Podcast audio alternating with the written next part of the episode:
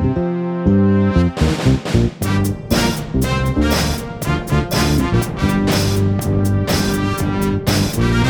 to the Quickfire Podcast. My name is Nathan Jackson. I'm here with Nathan Farmer. We got a very special episode for you today. Nathan, you want to tell them a little bit about what's going on?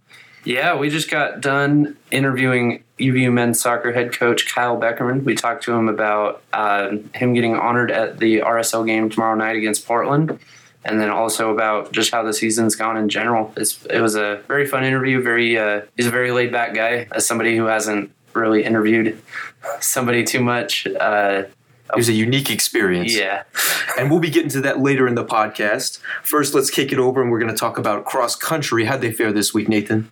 Oh, I think we, if we weren't breaking all sorts of copyright laws, we could plug in "We Are the Champions" right here. but uh, women's cross country, they won the WAC championship this past Saturday in Riverside, California. Uh, Wolverines had three of the top six finishers, uh, with Kayla Odekirk finishing third, Evelyn Kemboy finishing fourth, and Mazzy Mullaney finishing sixth. In addition to those three, Hannah Branch also earned all WAC honors for finishing in the top 10 with a 10th place finish. So, congratulations to them. That is a huge, huge accomplishment. That is very exciting news. Moving on to men's cross country, they finished second to Cal Baptist, who swept the top five spots. Joffrey Kemboy finished sixth, Haptamu Cheney finished seventh, Britton Reynolds finished eighth, and Max Mayon finished 10th to earn all WAC honors on the men's side. Both teams are now going to prepare for the NCAA regionals on November 12th, hosted by BYU at the Timpanogos Golf Club. Pretty close to home. That's exciting. Yeah, yeah. They'll, they'll, I mean, obviously, it's technically not.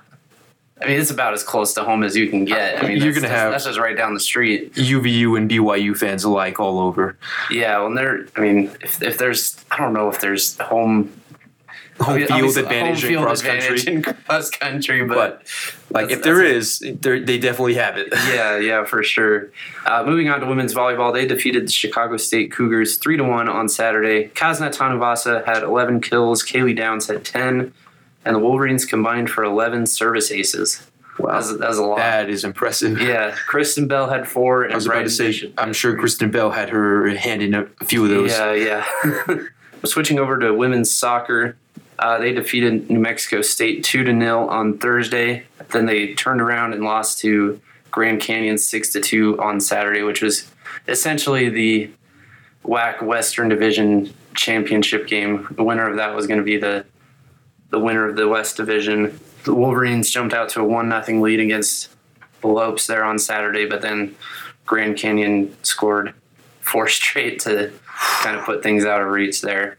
So I guess that uh, kind of principle we were talking about earlier with uh, how the Wolverine defense prevents shots on goal. But as soon as the other team starts to get shots, I think that when that defense is tested, I think it kind of gave way a little bit. Yeah, yeah, for sure. That it was a yeah, definitely a rough game there. Um, so with the loss to Grand Canyon, the Wolverines finished second in the WAC West Division, which means they will need to win one more game in the WAC tournament to win the WAC championship. Uh, the Wolverines will face off with Sam Houston State uh, this Wednesday. Bearcats finished the season eight and nine overall, but went six and four in conference. And if they can uh, defeat Sam Houston State, they will face off against the WAC Southwest Division champions Stephen F. Austin on Friday. That should be a great game against a WAC newcomer coming down to the wire. Moving on to men's golf, they finished fourth at the Hokele Invitational in Hawaii last week. Caden Weber led the team with a fourth place finish. Weber was named the WAC Men's Golfer of the Week following the performance in Hawaii last week. Women's golf finished sixth at the Clash Boulder Creek in Boulder City, Nevada last week. The team started out strong, finishing their first day in second, but were unable to keep up that pace. Victoria Estrada finished just one stroke back for a second place individual performance. Her 4 under par 54 hole score was a school record, breaking her own record from last year. These were the last golf tournaments of the fall season, and they'll be back in action starting again in February. Um, switching back over uh, to men's soccer, they closed out their home season last week with a pair of games against the top two teams into the con- in the conference coming into this past week, um, in Air Force and Grand Canyon. Um, in that game on Thursday, they defeated the Falcons uh, three 0 Um, behind three late goals, Alejandro Silva scored in the 65th minute, Aaron Nixon in the 68th, and Carter Johnson in the 77th. Uh, but then they fell to number 25 Grand Canyon on Saturday, uh, one to nil, despite outshooting the Lopes 13 to 5. And they currently sit in sixth place in the WAC with 15 points. UVU needs either a win or a tie to clinch the number six seed in the WAC tournament next week in Phoenix. Last game of the regular season is this Friday at Cal Baptist. The match starts at 8 Mountain Daylight Time and can be streamed on ESPN Plus. That is a major game for UVU's postseason hopes. Yeah, for sure. And I believe Green, or not, excuse me, Green King, uh, Cal Baptist, I believe they're currently in fifth place, but I think they've locked in that fifth place spot. So I don't think UVU can move up at all.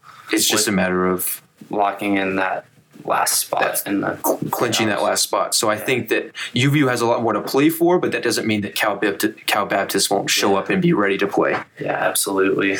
Speaking of men's soccer, now we're going to shift gears a little bit and we're going to go ahead and uh, play our interview from Kyle Beckerman that was recorded earlier today. When we come back, we'll have news and notes ready for you, but go ahead and give it a listen. Well, thanks for taking the time to sit down with us. My name is Nathan Jackson. I'm the sports editor here at the UVU Review. Uh, and I'm Nathan Farmer. I'm one of the staff writers here. Cool, cool. Nice, nice you guys. You guys. And I guess we just uh, what we want to talk to you about today is obviously you're being honored by Real Salt Lake, and uh, we just had a few questions kind of about that. We thought it would be a good idea to get kind of your perspective on that. So my first question for you is, uh, how has the transition from player to coach gone, and what's been the biggest challenge, and what's gone the best? It's, uh, you know, just a, a different style of, of, I mean, a lot of some similarities for sure. Um, you know, trying to be, even though I'm a coach, you know, coming, showing up, being a good teammate.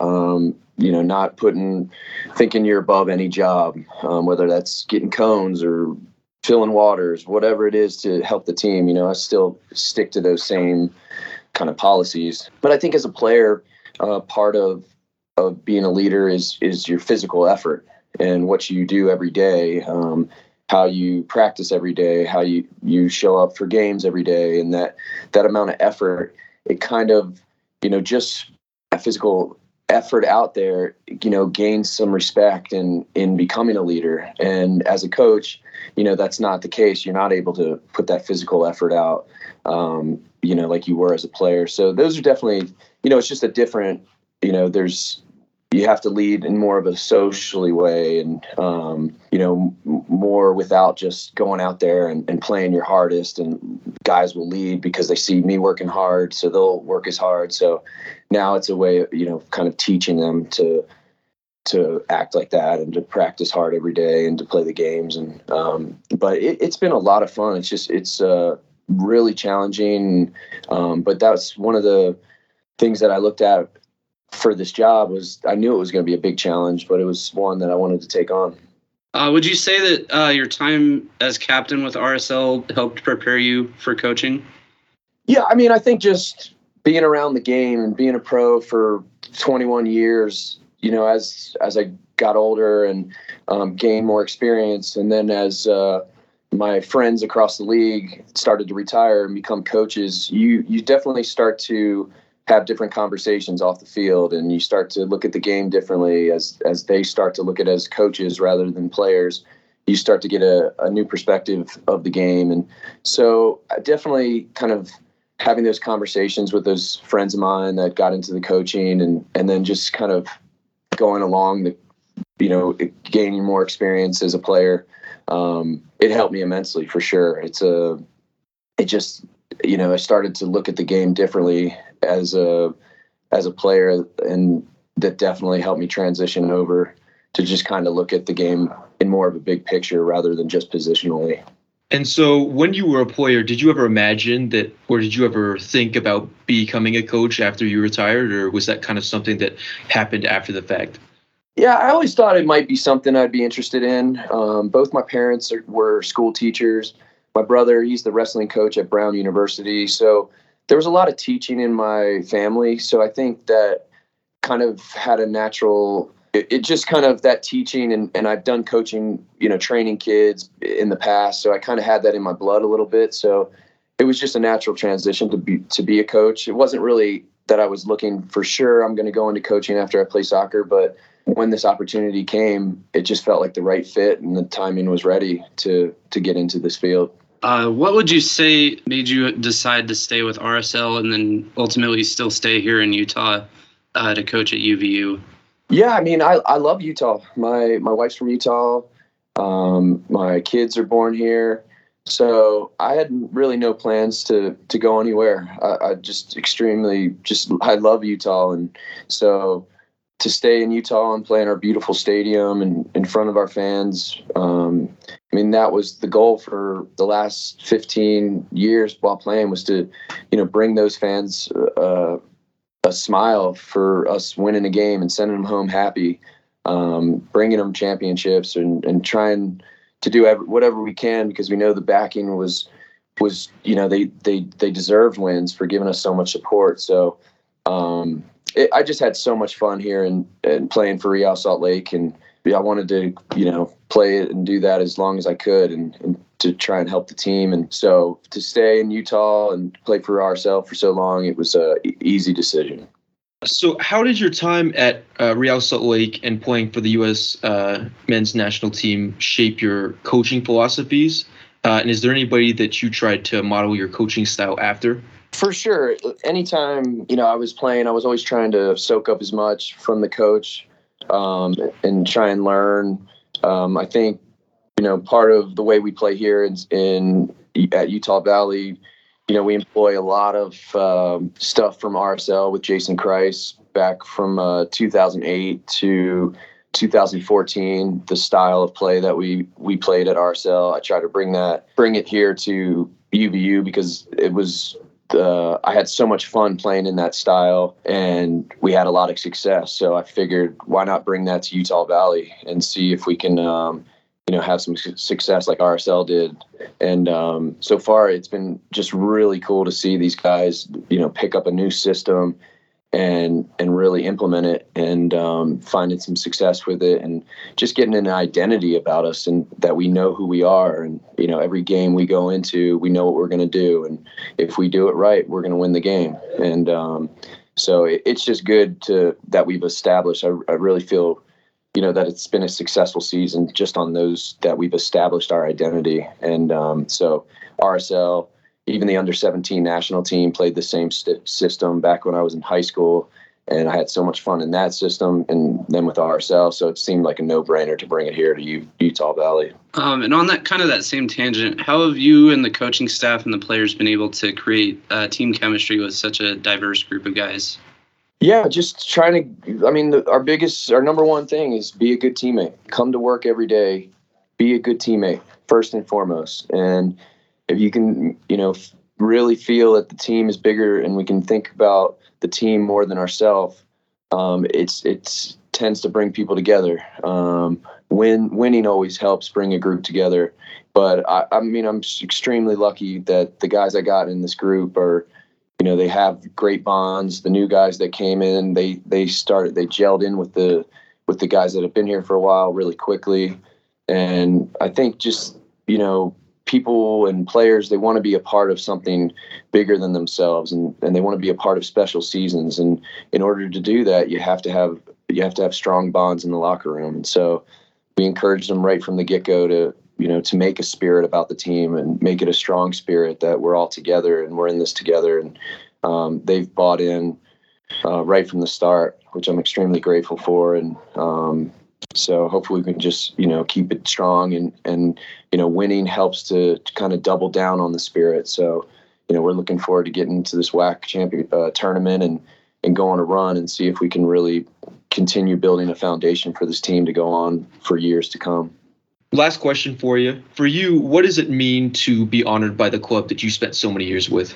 Yeah, I'm just uh, extremely grateful. I mean, thinking about you know growing up, and I, I mean, I had dreams to be a professional soccer player, and you know, I was able to achieve beyond my wildest dreams, and to think that you know a professional club is going to honor me, it's just uh, it's surreal. So I'm just extremely grateful and just proud of of uh, just all the hard work I put in and Um, that it came with s- some, you know, awards and, and an honoring at the stadium is is just bonus. I mean, really, it was all about just my job was I got I was a professional soccer player, and that was a dream as a kid, and I got to achieve that and and live that.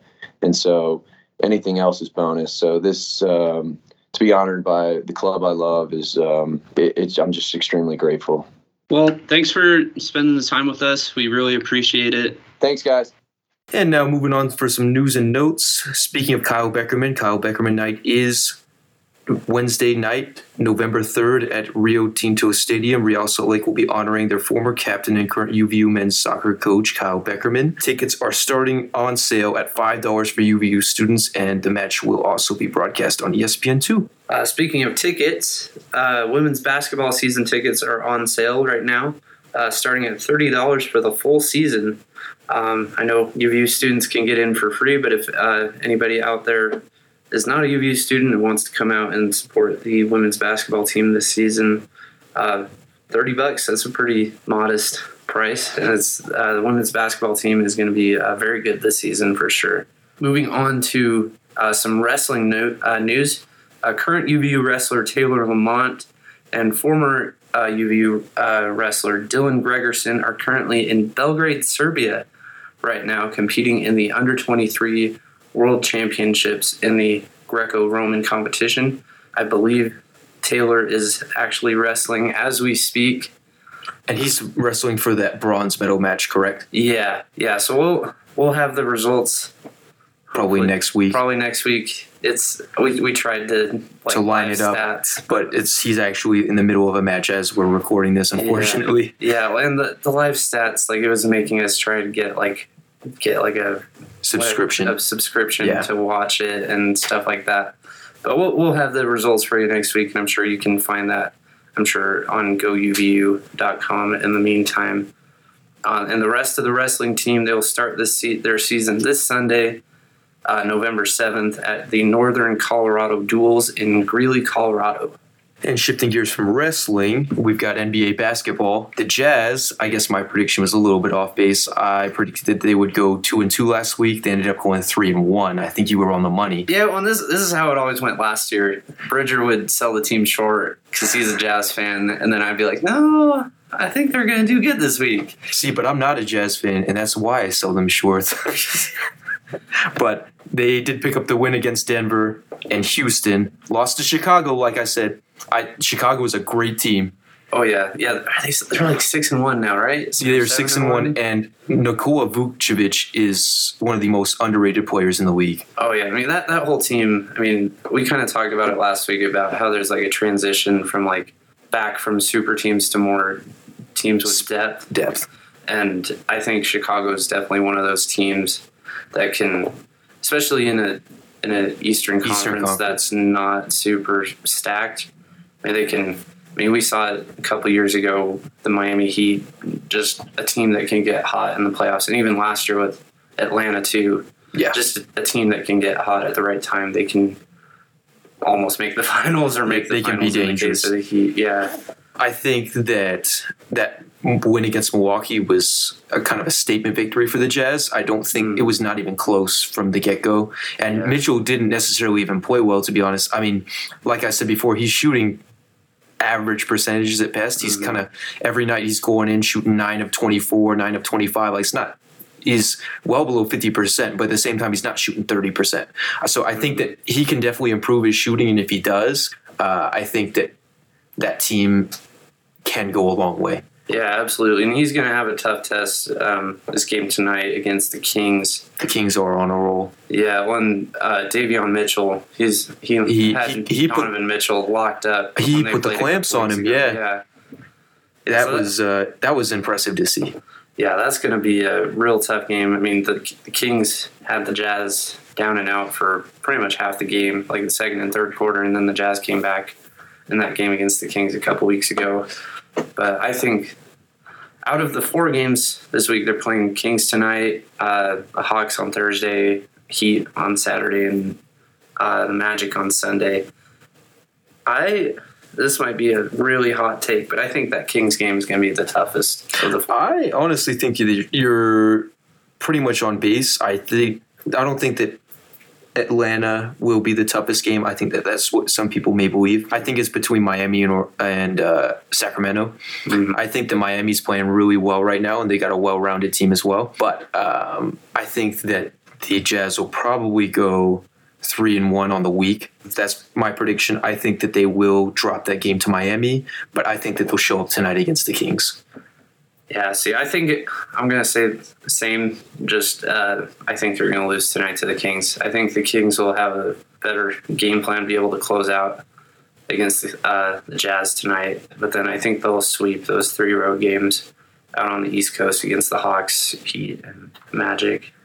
I mean, in the NBA, it's always it's you never have a give like a free Yeah. win any Yeah, given night. no, so no such thing as a gimme game. In, in Orlando, team that's one in six, I'm sure that somebody's probably going to go off for 40 points. yeah, yeah, Cole any- anything can happen. Yeah. in NBA for sure. Yeah.